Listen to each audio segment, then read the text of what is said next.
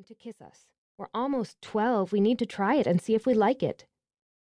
Laurel narrowed her eyes. Like an experiment? But who would we kiss? Emma wondered. We'll make a list. Parker rolled across the bed to grab her newest notebook from her nightstand. This one featured a pair of pink toe shoes on the cover. We'll write down all the boys we know, then which ones we think might be okay to kiss, and why or why not. That doesn't really sound romantic. Parker gave Emma a small smile. We have to start somewhere, and lists always help. Now, I don't think we can use relatives, I mean like Dell, she said, speaking of her brother. Or either of Emma's brothers, besides Emma's brothers are way too old. She opened the book to a fresh page.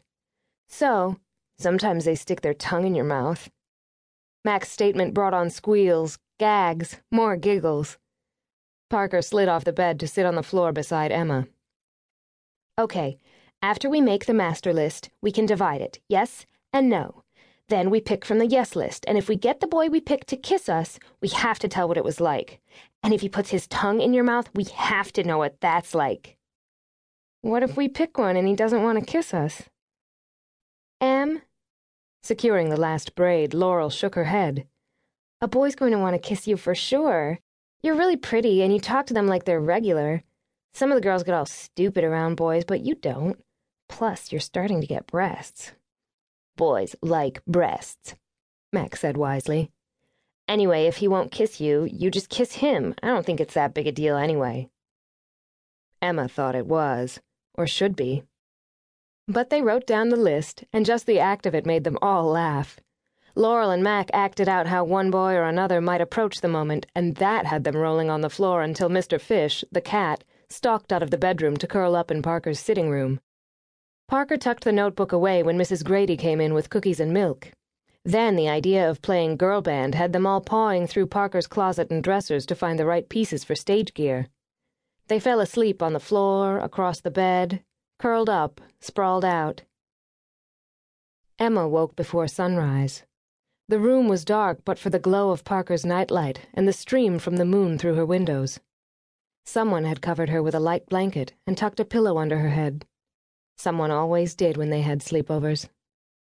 The moonlight drew her, and, half-dreaming still, she walked to the terrace doors and out. Cool air, scented by roses, brushed her cheeks. She looked out over the silver-edged gardens where spring lived in soft colors, sweet shapes. She could almost hear the music, almost see herself dancing among the roses and azaleas, the peonies that still held their petals and perfume in tight balls. She could almost see the shape of her partner, the one who spun her in the dance. The waltz, she thought with a sigh.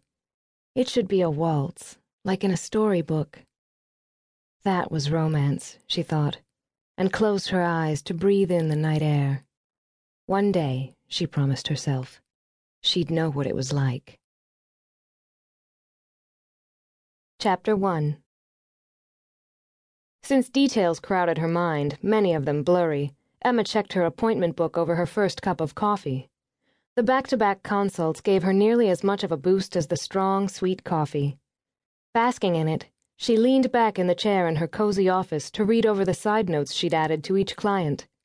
In her experience, the personality of the couple, or often, more accurately, the bride, helped her determine the tone of the consult, the direction they'd pursue. To Emma's way of thinking, flowers were the heart of a wedding. Whether they were elegant or fun, elaborate or simple, the flowers were the romance. It was her job to give the client all the heart and romance they desired. She sighed, stretched, then smiled at the vase of petite roses on her desk. Spring, she thought, was the best. The wedding season kicked into high gear, which meant busy days and long nights designing, arranging, creating not only for this spring's weddings, but also next. She loved the continuity as much as the work itself. That's what Vows had given her and her three best friends. Continuity, rewarding work, and that sense of personal accomplishment. And she got to play with flowers, live with flowers, practically swim in flowers every day. Thoughtfully, she examined her hands and the little nicks and tiny cuts. Some days she thought of them as battle scars, and others as medals of honor. This morning